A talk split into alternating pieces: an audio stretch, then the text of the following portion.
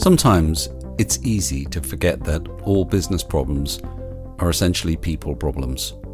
Work is just a setting for humans to act out our dramas, to express and excel, learn and grow, to fight and find ourselves. Often the language and frameworks we use to describe this struggle in organizational life is pared back to a sterile set of cliches, lacking emotional meaning and humanity. More leaders recognize this and are trying to find ways to ground themselves and their teams in more human connectedness. In this show, we talk to the poet Pele Cox about her life and how she works in organizations to rekindle our souls at work. We start with Pele reading one of her poems. Spectacle. If I wore glasses, darling, I would only take them off for you. Remove the delicate circles of glass trapped by wire, just like you do, and give the pub their frames for an hour, while we two sat with nude eyes, busy being seen by the one other thing that knew. Mm, that's beautiful.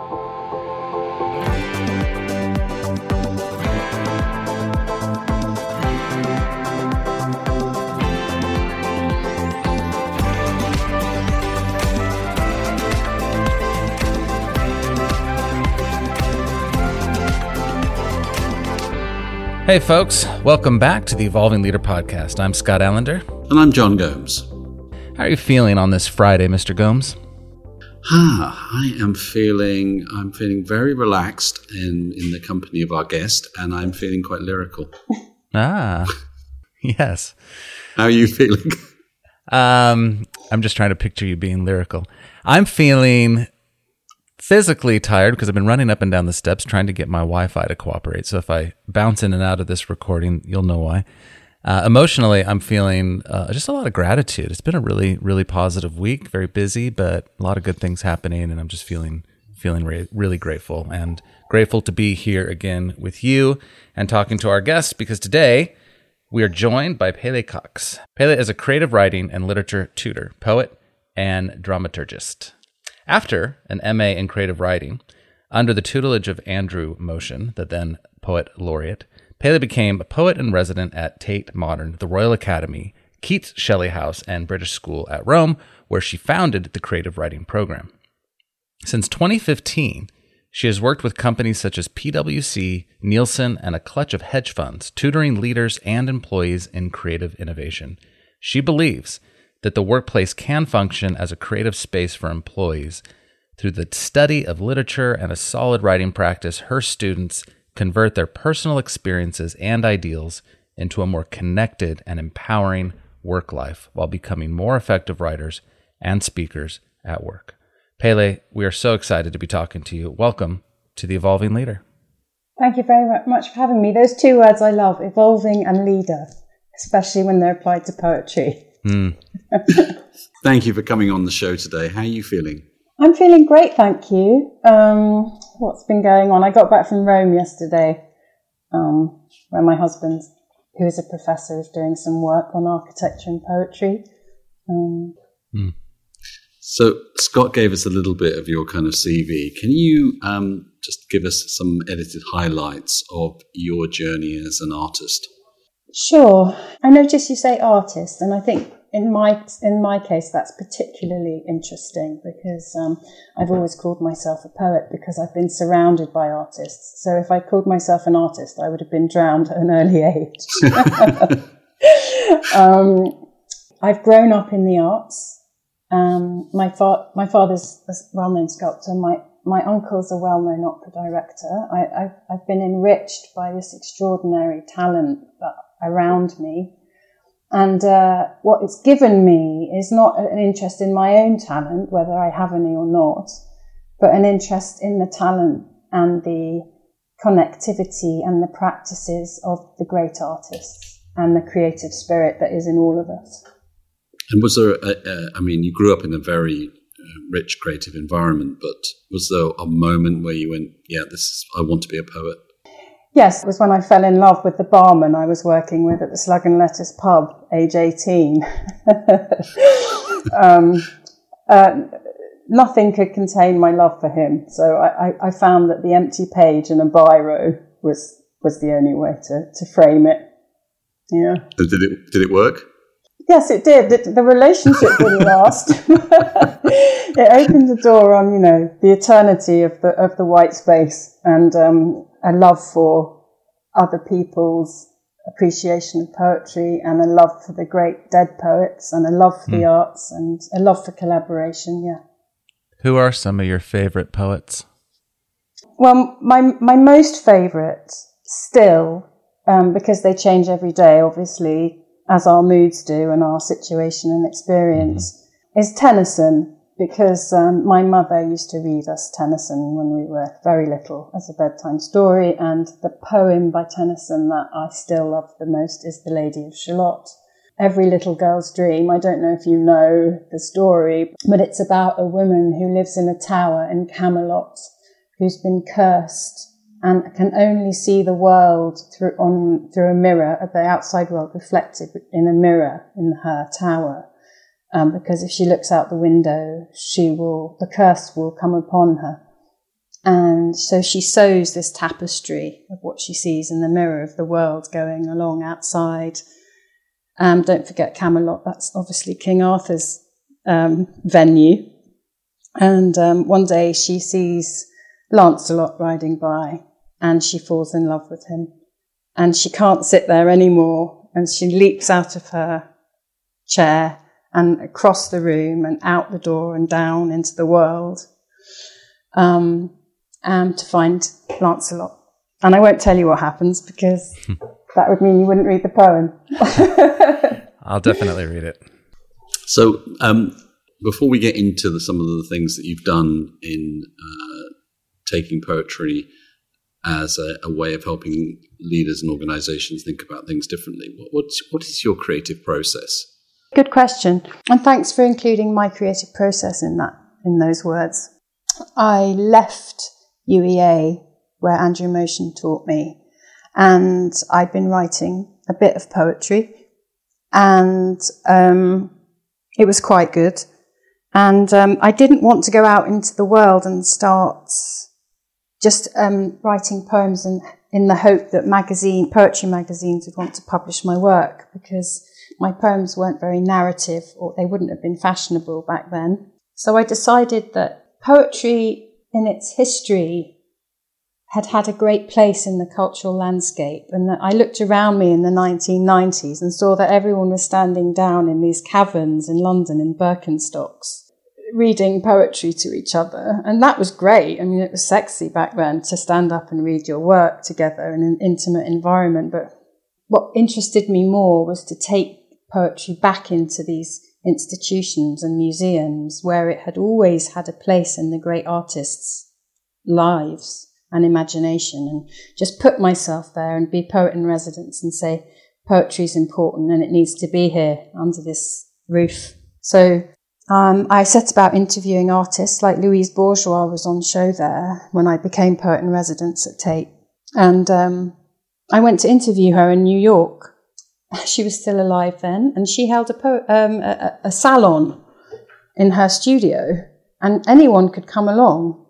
And uh, she was very old back then, and I walked in, and she looked like a sphinx. She looked so powerful and so extraordinary. And I nervously said, I, I was, there were six of us, um, would you, would like, can I read you one of my poems, please? So I read her out this poem and she started to do a drawing. And it was like, it was a life changing moment for me because it, not only did it prove my point, but also it helped me to understand how I could take this idea further. Um, of course, I desperately wanted to ask her if I could take the drawing home, but because I'm a well brought up artist's daughter, I didn't. Then I applied to the, the Royal Academy of Arts to be poet in residence there. I mean, there wasn't a post going. I'm, I'm quite bold, so I just write to these institutions and say, can I come along? And because I'd done well at the Tate, they wanted me at the Royal Academy. And instead of writing my, my own poetry about the pictures on the walls, I thought um, that would be boring for everyone. So I'd investigate the great artists on show and their relationship to poetry. And the first artist on show there was Van Gogh. And I felt like I'd struck gold because I was researching all his letters and in amongst all those beautiful sentiments and letters he writes, there is references to a lot of great poets. Uh, Longfellow, Christina Rossetti, Shakespeare. So I constructed a script um, for an audience, public audience, which which brought out this element of his of his understanding of other arts. Very, he was very multidisciplinary, and um, and I got three actors to perform this script, and it was like the internal life of Vincent van Gogh had appeared in front of you, in front of us all. Um, and what came to light was how these poems had been a balm for his mental torment, and the way that they were affecting us would have been the way that they would have affected him. So there was this great sort of sense of harmony across the ages and across uh, this the spirit of all of us, but most of all this great, great artist who lived in such torment. So hmm. then I just thought, well, surely if he's reading these poems and it's having this effect on him, then we can all read these poems and it has a similar effect on us, and that our creativity can be enhanced and emerge, you know, stronger and more eloquent with the reading of it. So, and then I thought, well, let's take it into business. Why not? And I've done lots of workshops in the spirit of that. Before we get to that, would you mind sharing some of your poetry with us now? We'd love to hear a couple couple of them if you have if you're willing. Yeah, I'll start with one um, that is just and it's topical because it's featured in this um, new anthology that just came out yesterday which is edited by a, a, a woman called Rachel Kelly, and it's called You'll Never Walk Alone. And um, it's about a poem for every season. Afterwards, afterwards, he says, it would be good to find a woman as bright as me. She uncurls, thinks, not unlike burial lying here, before light comes.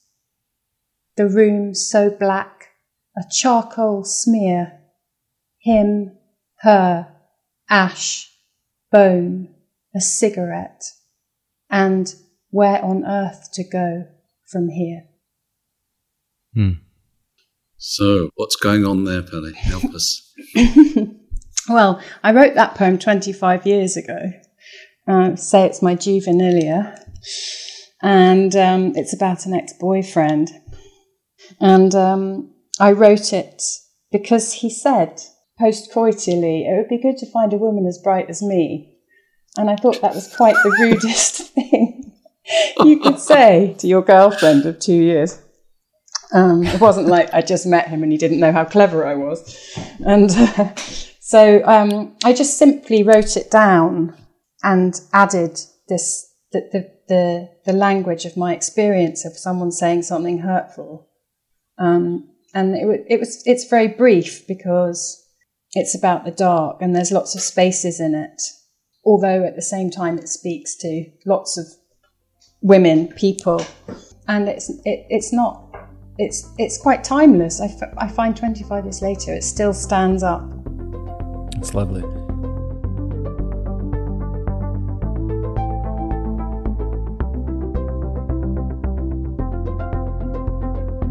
So, just come back to this conversation about your process.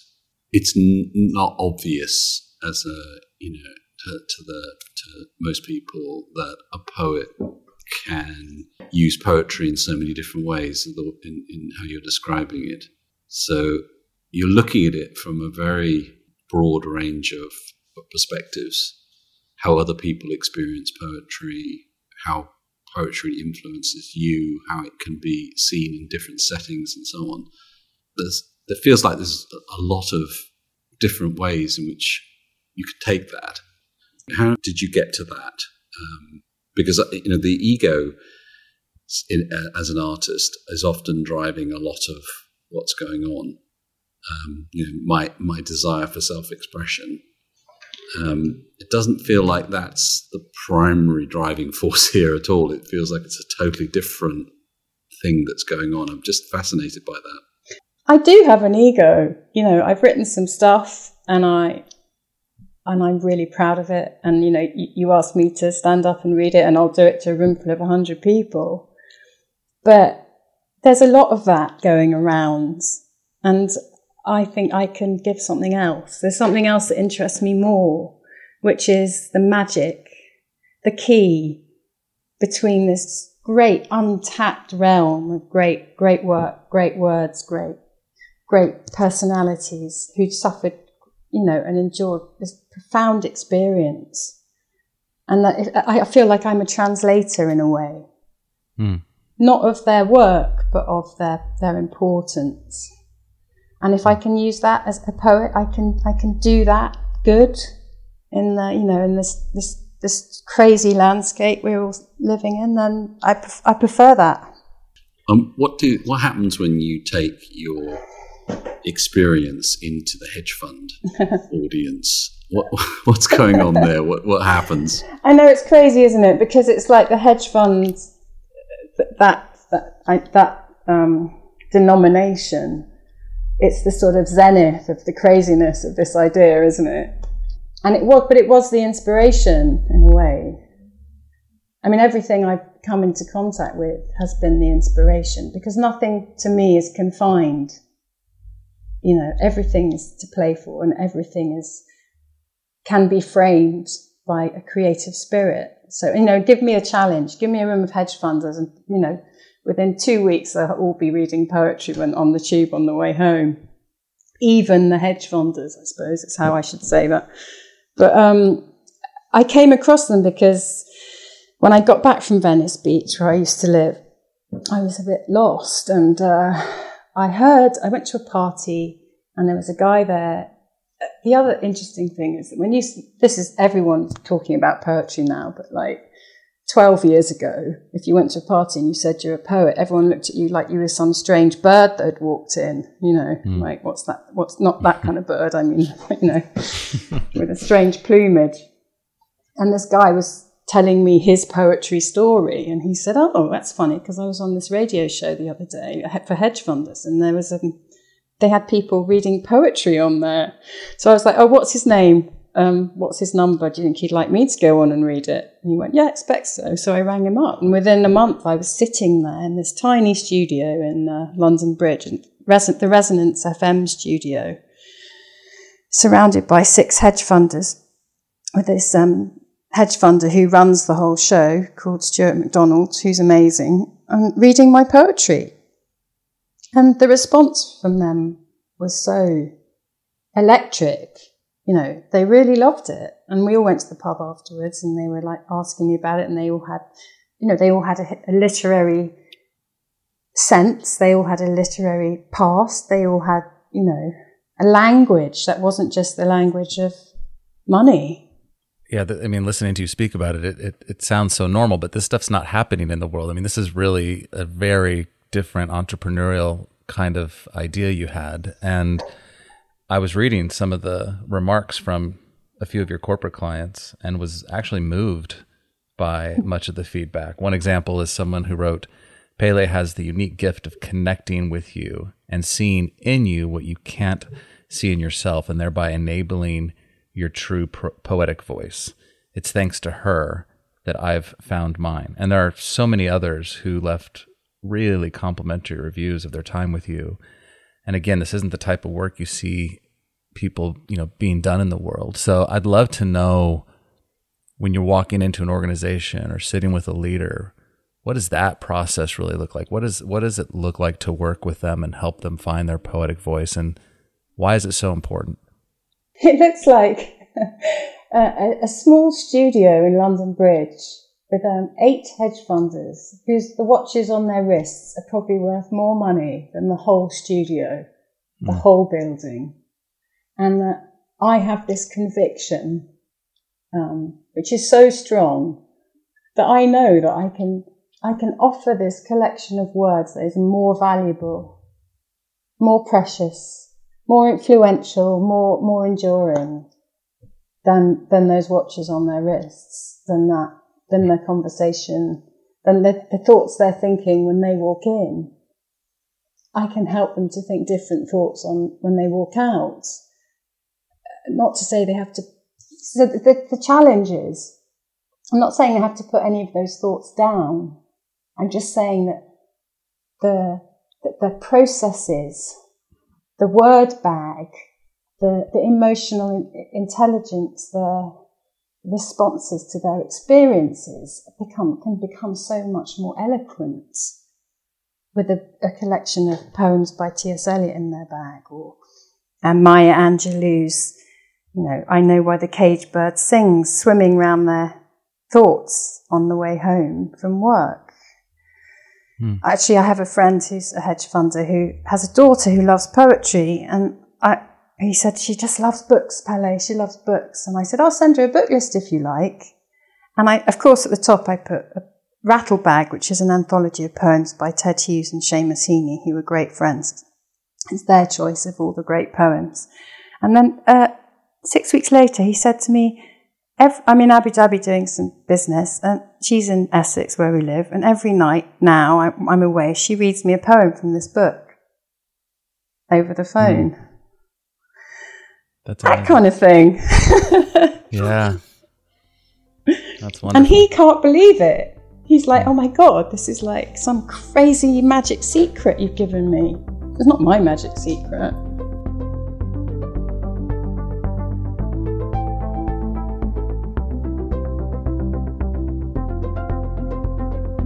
Well, I, I just asked the question of half a dozen people before we came on the show. Do you read poetry? and only one person out of that, and it's tiny little cross sample, but but most people said, no, I tried at school, I never really never really got it. Um, so people have, I think, a perception of poetry that it's elitist or difficult or you know help us understand a little bit more about how to to rethink that and get the value from from this art form? Sure, it's very complicated. It's like the fear, the fear around other disciplines or the boundaries are high. You know, I think the past 25 years, everything's become quite pigeonholed. And, you know, that's not to say that, that there's not this great multidisciplinary um, new world that we live in. But I think it's as if people think they're being, they're removing the boundaries between things, but actually the walls are getting higher. You know, that's one of the things you can really understand in poetry. Those things can happen at the same time. And when I went to PwC, um, I did a, t- a pre-dinner. They wanted me to do a pre-dinner talk and a after-dinner talk. I was it was terrifying. I couldn't I couldn't get through the main course because I I'd given my talk about how important language was and creativity was, and I thought I'd said it all, but then I, they wanted me to stand up again. Know, that's partly because I think when you start talking from a po- poetry point of view, I'm not saying poetic because that's something people get mixed up about, I think, and that's partly where the fear comes in, is that poetry is not about being poetic. You know, it's not like people always think that I sit around looking out my window and waiting for the sun to rise. I'm much more, I have to be very pragmatic as a poet. And, and, and Keats said that poets are not poetic, they're vessels for what's poetic. Mm. They carry the poetic nature of the world around inside them. There's no room for us to be poetic as well. and, you know, the reason that we write these beautiful things is because we're almost vessels. So when I write a poem, it's not because I've been thinking about it all day or planning it or anything. It's just something comes over me that needs to be said. And I'm the one that knows how to write it down simply and clearly. So anyway, I, I, I, did this talk and then the reason I was there was to do a workshop with some of the partners at PwC afterwards.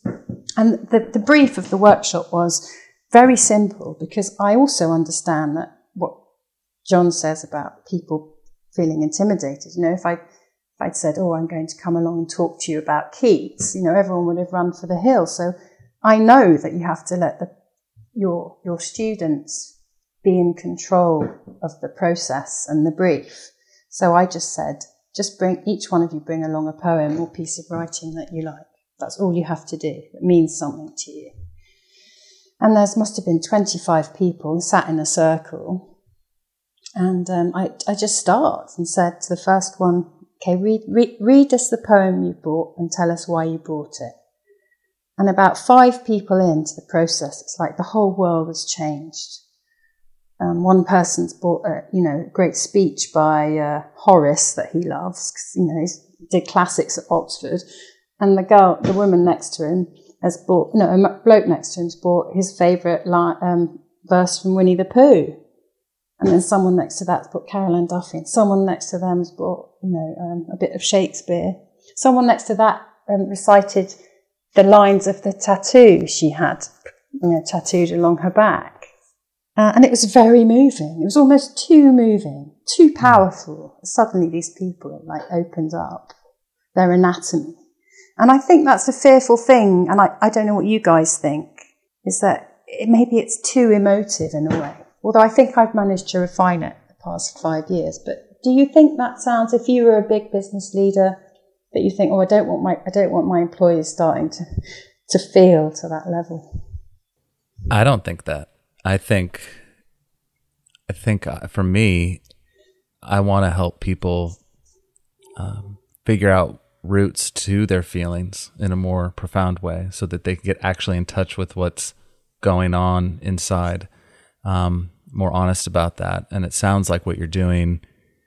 It's it's a, it's a moment of vulnerability, perhaps, in sharing what's most important or most most meaningful to them, rather. But it also feels like that exercise in connecting with what's truly going on inside of me and, and creating a space where people share that um feels like it would add to the sense of psychological safety on the team and the sort of relational um, equity that really helps teams thrive. Jean, I don't know what you would say about it. I, I completely agree with all of that. And I think um, that's an enlightened view that many organizations probably don't haven't got to yet. They probably want to um, because it's a deeply human experience, and we need more a more human kind of experience of one another. But mm-hmm. people haven't been in in some organizations. The culture has taught them to suppress their emotional responses as being things that stand in the way of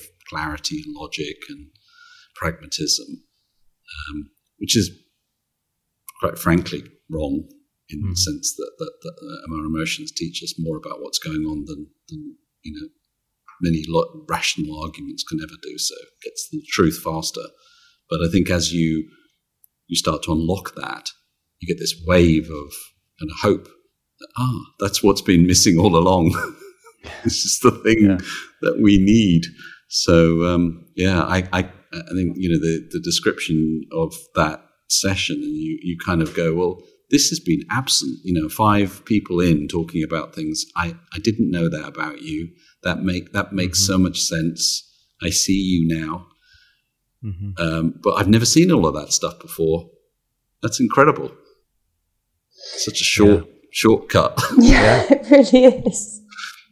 And, and, may I just say something else? It's like it's double side, like as it's double double ended because that's the deep part. But there's a, there's part that that lives near the surface, which is about free thinking.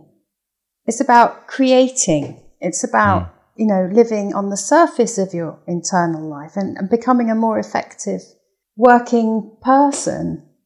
So, for example, I did a, I did my most recent presentation to a large corporation was a, a Unilever a couple of weeks ago. And I was part of a collaboration with these guys called the Creative Catalysts. And there was lots of art, studio, painting, drawing, and then I was the, the literature, poetry bit.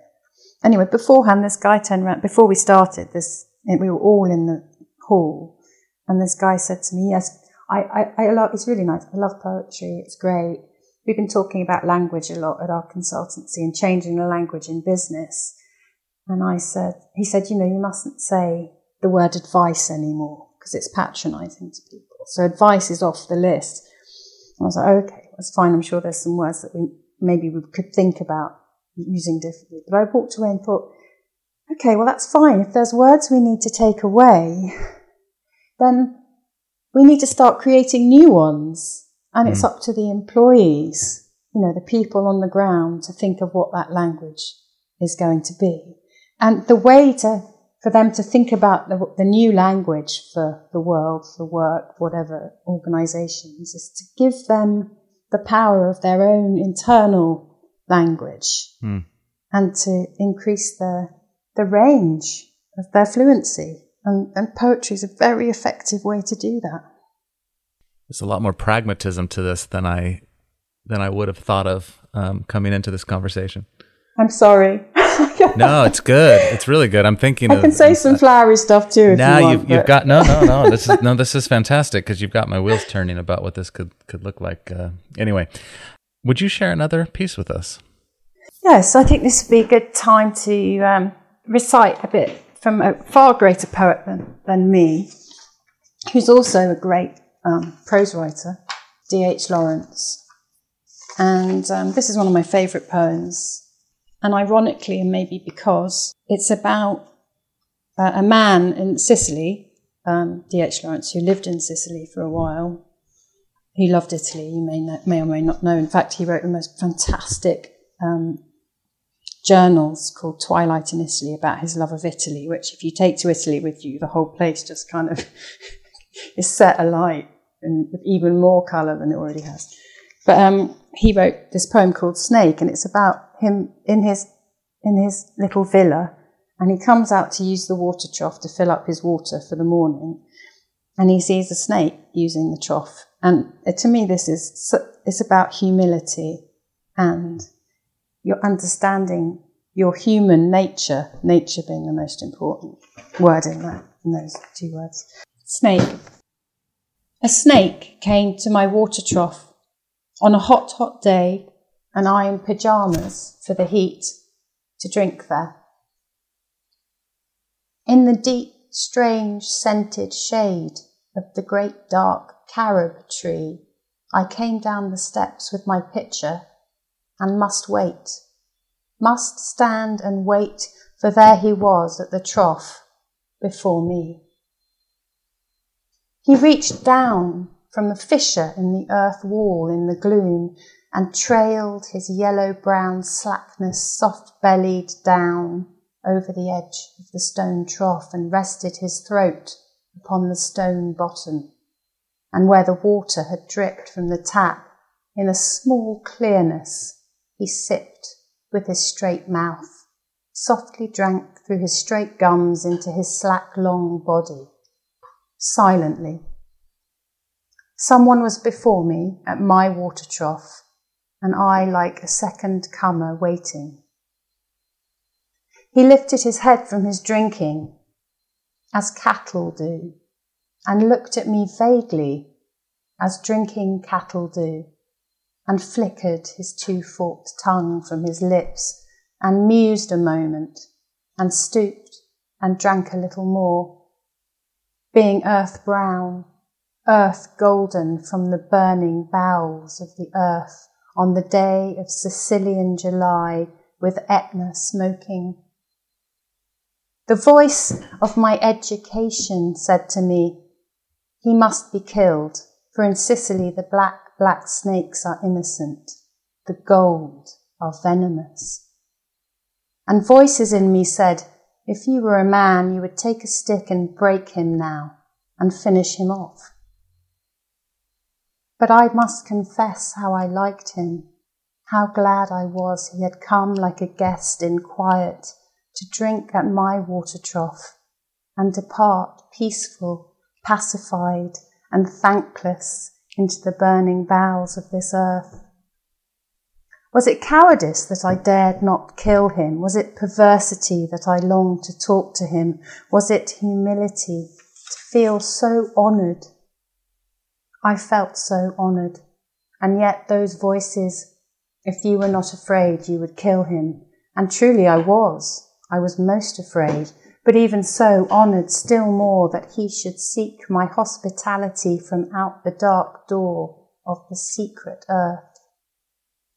He drank enough and lifted his head dreamily as one who is drunken and flickered his tongue like a forked night on the air so black, seeming to lick his lips, and looked around like a god, unseeing into the air, and slowly turned his head, and slowly, very slowly, as if thrice a dream, proceeded to draw his slow length curving round and climb again the broken bank of my wall face. And as he put his head into that dreadful hole, and his, as he slowly drew up, Snake easing his shoulders and entered farther, a sort of horror, a sort of protest against his withdrawing into that horrid black hole, deliberately going into the blackness and slowly drawing himself after, overcame me. Now his back was turned. I looked round, I put down my pitcher, I picked up a clumsy log and threw it at the water trough with a clatter. I think it did not hit him, but suddenly that part of him that was left behind convulsed in undignified haste, writhed like lightning, and was gone into the black hole, the earth lipped fissure in the wall front, at which, in the intense still moon, I stared with fascination. And I immediately I regretted it. I thought how paltry, how vulgar, what a mean act. I despised myself and the voices of my accursed human education, and I thought of the albatross, and I wished he would come back, my snake, for he seemed to me again like a king, like a king in exile, uncrowned in the underworld, now due to be crowned again. And so I missed my chance with one of the lords of life, and I have something to expiate a pettiness. Thank you. What makes that your favorite? Apart from the Lady of Shalott, um, the clarity of the construction of the thoughts, Mm-hmm. the painted stillness of somebody standing in a moment in their own lives, which is like a thousand moments, the significance of the other, you know, that there is this other whole world outside of yourself that brings you to yourself. And I love Sicily. And I love D.H. Lawrence.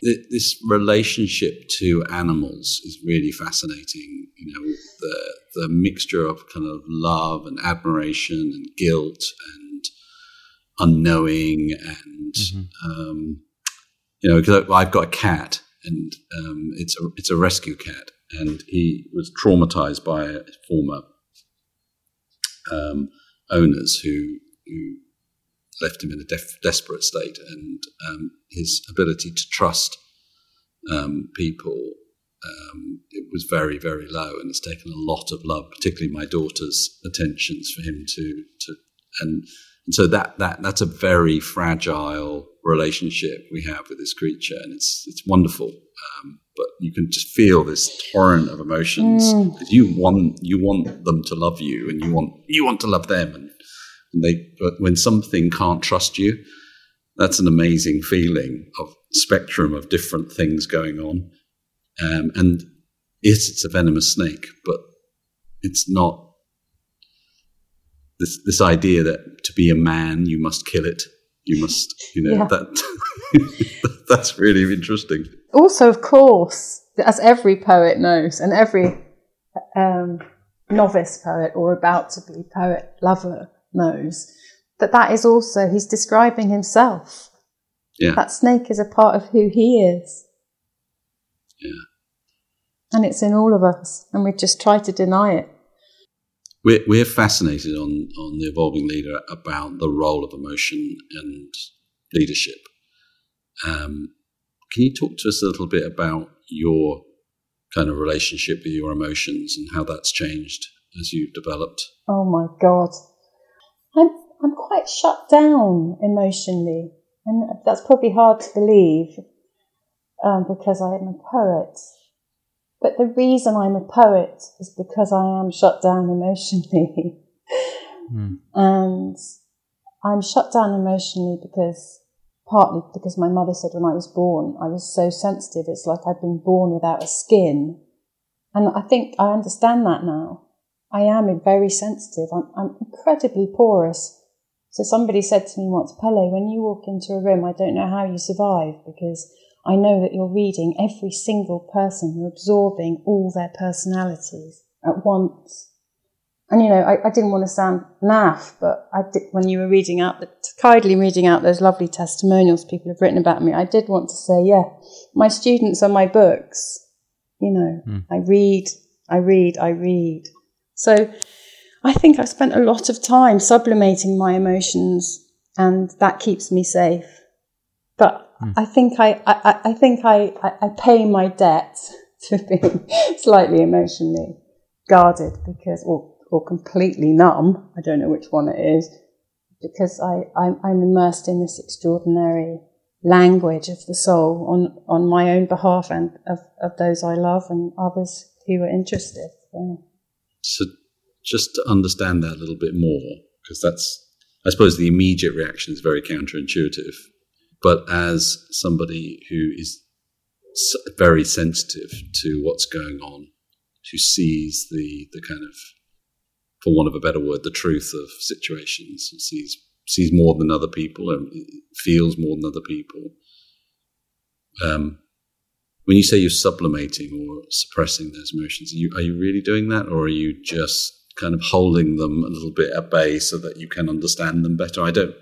I'm not trying to interpret what you're doing, but it, it does feel sure. there can't be an absence of emotional responses to what you're doing because Sure. I think, um, uh, you know, first of all, you know, I'm, you know, you say that I, I understand better than everyone else and, and, and maybe I do, but I, I must say that that, that that's because I've dedicated, you know, like 25 years of my life to emotion and other people's my own, the great dead artists and the, the way that they've channeled that. And, um, I think it's very difficult doing what I do because I don't have any of the home comforts around me. I mean, I just got married three years ago. Uh, I only met him three and a half years ago. Um, I'm 51. I don't have any kids. I don't have any money ever, you know, and so I, I'm constantly living on the edge of myself and my life and my passion and it's really hard. Mm. Um, so it's not like if I was very rich in money, I'm rich in words, obviously already. You know, I would, I would, I would go away to a big hotel, very expensive, for about six months and sit there and feel, you know, feel my bloody feelings. But I don't have. I mean, it sounds so naff, and I hope you understand what I mean when I say I don't have that mm. luxury yet. Yeah. Yeah. So while I'm waiting, I'm just going to, you know, share it, share what I've got. Maybe some stuff will come back to me. you know, in the meantime, it doesn't need to because it's so great just like it is. Like talking to you guys, it's a perfect example. If you're enjoying The Evolving Leader, please head over to Apple Podcasts and leave us a review. And don't forget to follow along on Instagram and LinkedIn. You can find us at Evolving Leader. Thank you for listening. Now, let's get back to the show. You have a really uh, wonderful blog site. Um, I was having a look, and one title in particular caught our eyes The Importance of Poetry in a Tech World. And you asked the pointed question Can the utterance of a poet have any more relevance than the extraordinary impact of social media? Can, can you talk to us a little bit about that? All the right questions, guys. Because I've written on my notes that Elon Musk, what a clever guy he is. I mean, whether I like him or not, I don't really mind about that. But um, freedom of speech. This all comes back to poetry. You know, that's what poetry is. It's freedom of speech. And I, mm. I'm a great, I really believe in it. And I believe if you educate people in great literature, you know, great things that have gone before, ways of thinking, then you can let people set people free to have free, the freedom to say what they want. And that the problem is, is that people don't know how to say what they want because they've stopped looking back behind the, over their shoulders at what went before. So when Elon Musk said on Twitter the other day, um, the bird has been set free from the cage, I, I wondered how many other people thought, oh, I know why the cage bird sings. Maya Angelou, how fantastic. Does he know he's alluding to a great poem when he, when he writes that profound thing down? And that if he did know, how far he could take that, you know, that's so exciting. So for me, tech and poetry are very aligned. If you inform the people with the tech, you know, with the desire to be in that landscape, mm. they can become the same thing. It's interesting because he's just changed his Twitter um, profile. What is it? To it's um it's a picture of him as a kid with a uh, with, with, the phone. It says Twitter complaint hotline operator, and his location is hell.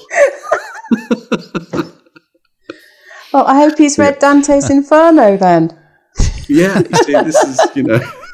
if he's going to say that, he has to have read Dante's Inferno. It's just the, and he's got the, he's obviously got the the blue tick as well, which is you know.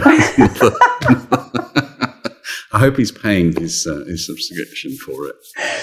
Shall we pause there and get another reading from you? Sure. I just bought this. It's by a guy called Ian Crichton Smith, who's quite a famous writer and journalist, but he's also a poet, and I never knew that. And I opened it at this page. And this is a sonnet, by the way. It's called Death and the Politicians.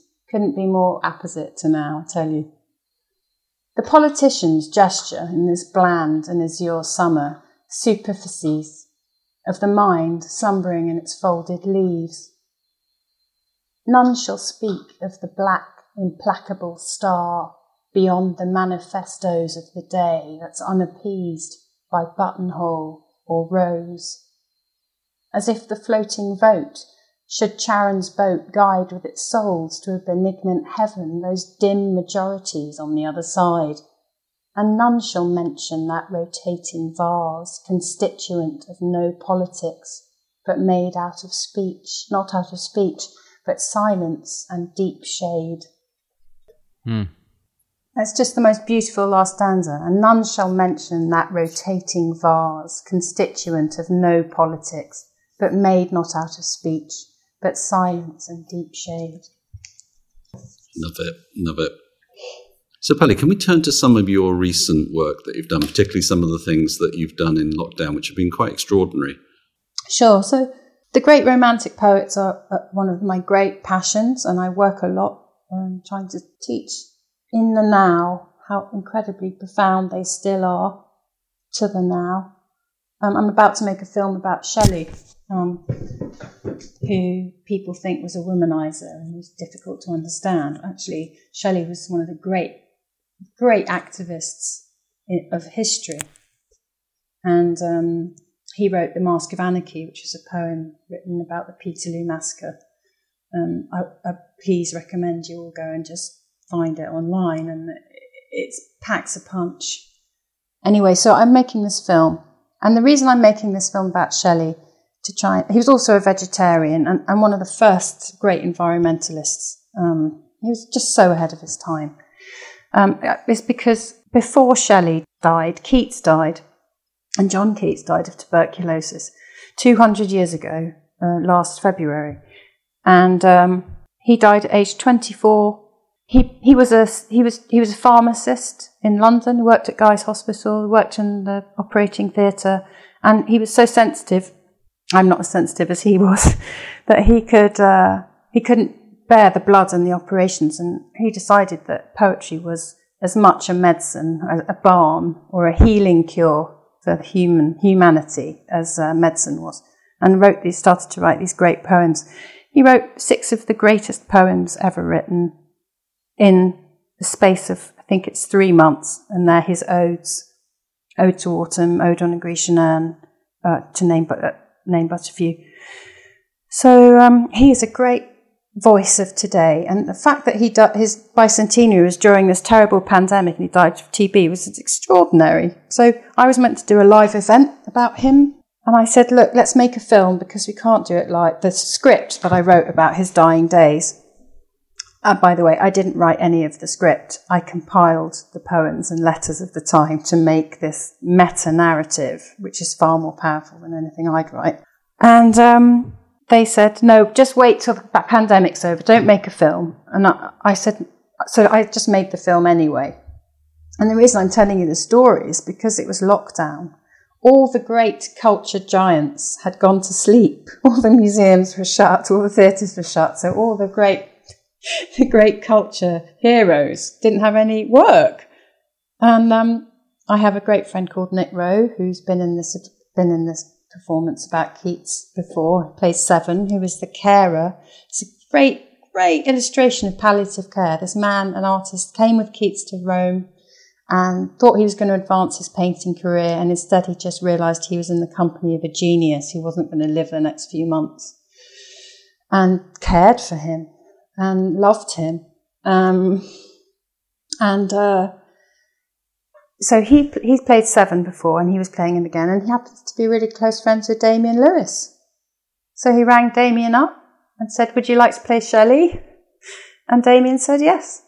And then I have another great actor playing um, Keats, and there was an actor reading the poem called Simon Manyonda. And um, they all just filmed themselves on their phones in their houses, on the on their whatever cameras, sent me in the footage, and we made this film about Keats's dying days. And it's as if they're in the same room because they constructed the light. They were so clever, the candles and the position in the room makes it look like it's a 200 years ago guy staring down another 200 years ago guy in the same room. And it's, and it's now happening now, and it's 200 years later, and everyone's in separate houses. And it's happening in four different countries. And it was watched by 4,000 people, all in separate houses, on their computer screens, on the exact time of the exact day that he died 200 years before during a pandemic. It's amazing. Yeah, it was amazing. I, please watch it if you haven't. So yeah, well, we'll we'll put a link to the uh, to the the film great. on and, and, the show. And just to say another extraordinary example of the, the power of collaboration when you all have one one one message that you want to convey and you all feel so passionately about it. You all look at it from different angles. My husband helped me do it. We had a the editor was the manager at the local Starbucks in Ludlow.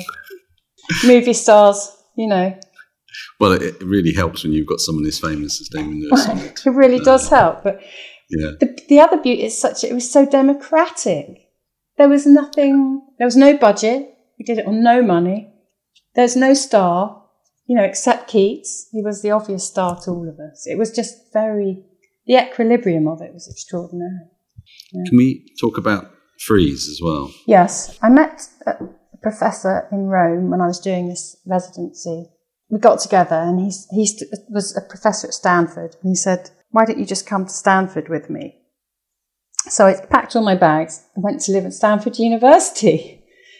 And, um, and I got this phone call from an architect friend of mine. He said, Pele, I'd like you to do a frieze, a poem frieze for this development, the old um, Chelsea Barracks site, which is the site that uh, Prince Charles intervened about because Norman Foster like made this huge eyesore of the sacred site.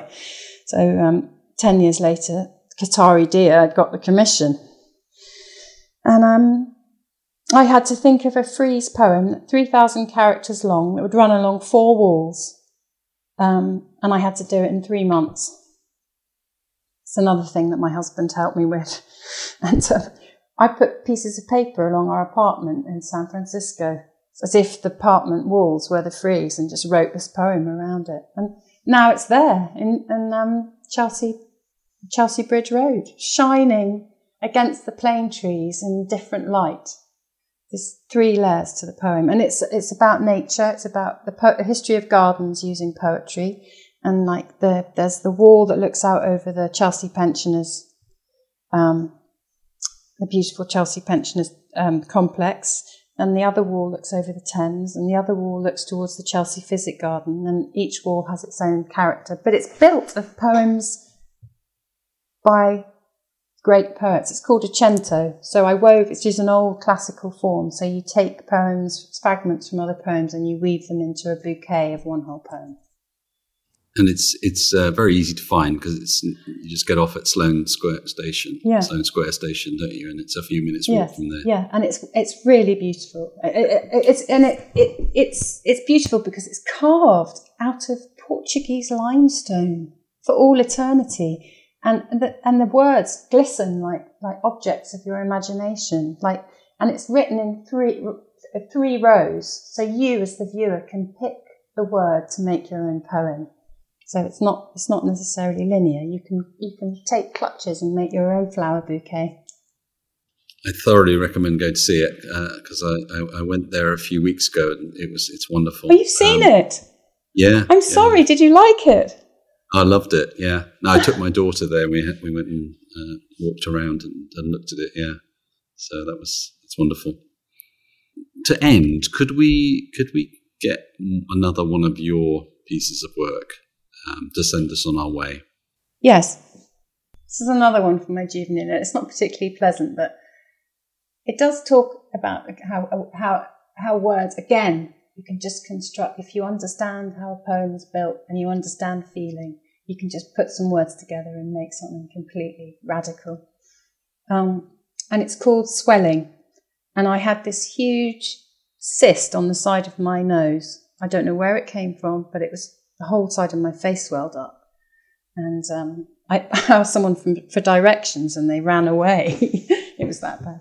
So I was sitting at the bus stop and I thought, this is crazy. Um, I'm going to write, write this down. And this is what I wrote Swelling. This new, slow, shrill drum along the bone wakes something and digs in. And a new nudity comes fevered, flushed, and shy. It's rude, revealing this face so scorched and high rising across the cheek, one famished, oriental eye, here on the weeping side. So, swelling digs in, and I'm craving a veil for this wedding of swelling to skin a red one for its burning visions long. Pele, thank you for sharing some of your work with us and for inspiring us. Um, how how might somebody get in touch with you that would be interested in running a workshop with you? Oh, that's a nice question. um, hopefully, my website works. um, actually, I've called it Blossom, which I, I don't know if I should change, but my consultancy and workshop offerings it's called Blossom, and it's on the website. And my my my email should be there. Thank you. We'll put a link in the the show details to that as well. Thank you for asking. Pele, thank thank you so much. Thanks, Um, guys. It's been a joy. Really, a really restoring experience talking to you. And, I only um, wish we'd been yeah. in the same room together. Yeah, I know, but um, you, you've. Um, I think you're going to make the weekend better for both Scott and I as a result. That's of so uh, nice. our Thank you. Me too. Absolutely. Lovely way to Keep finish. reading, guys. And for our listeners, remember the world is evolving. Are you?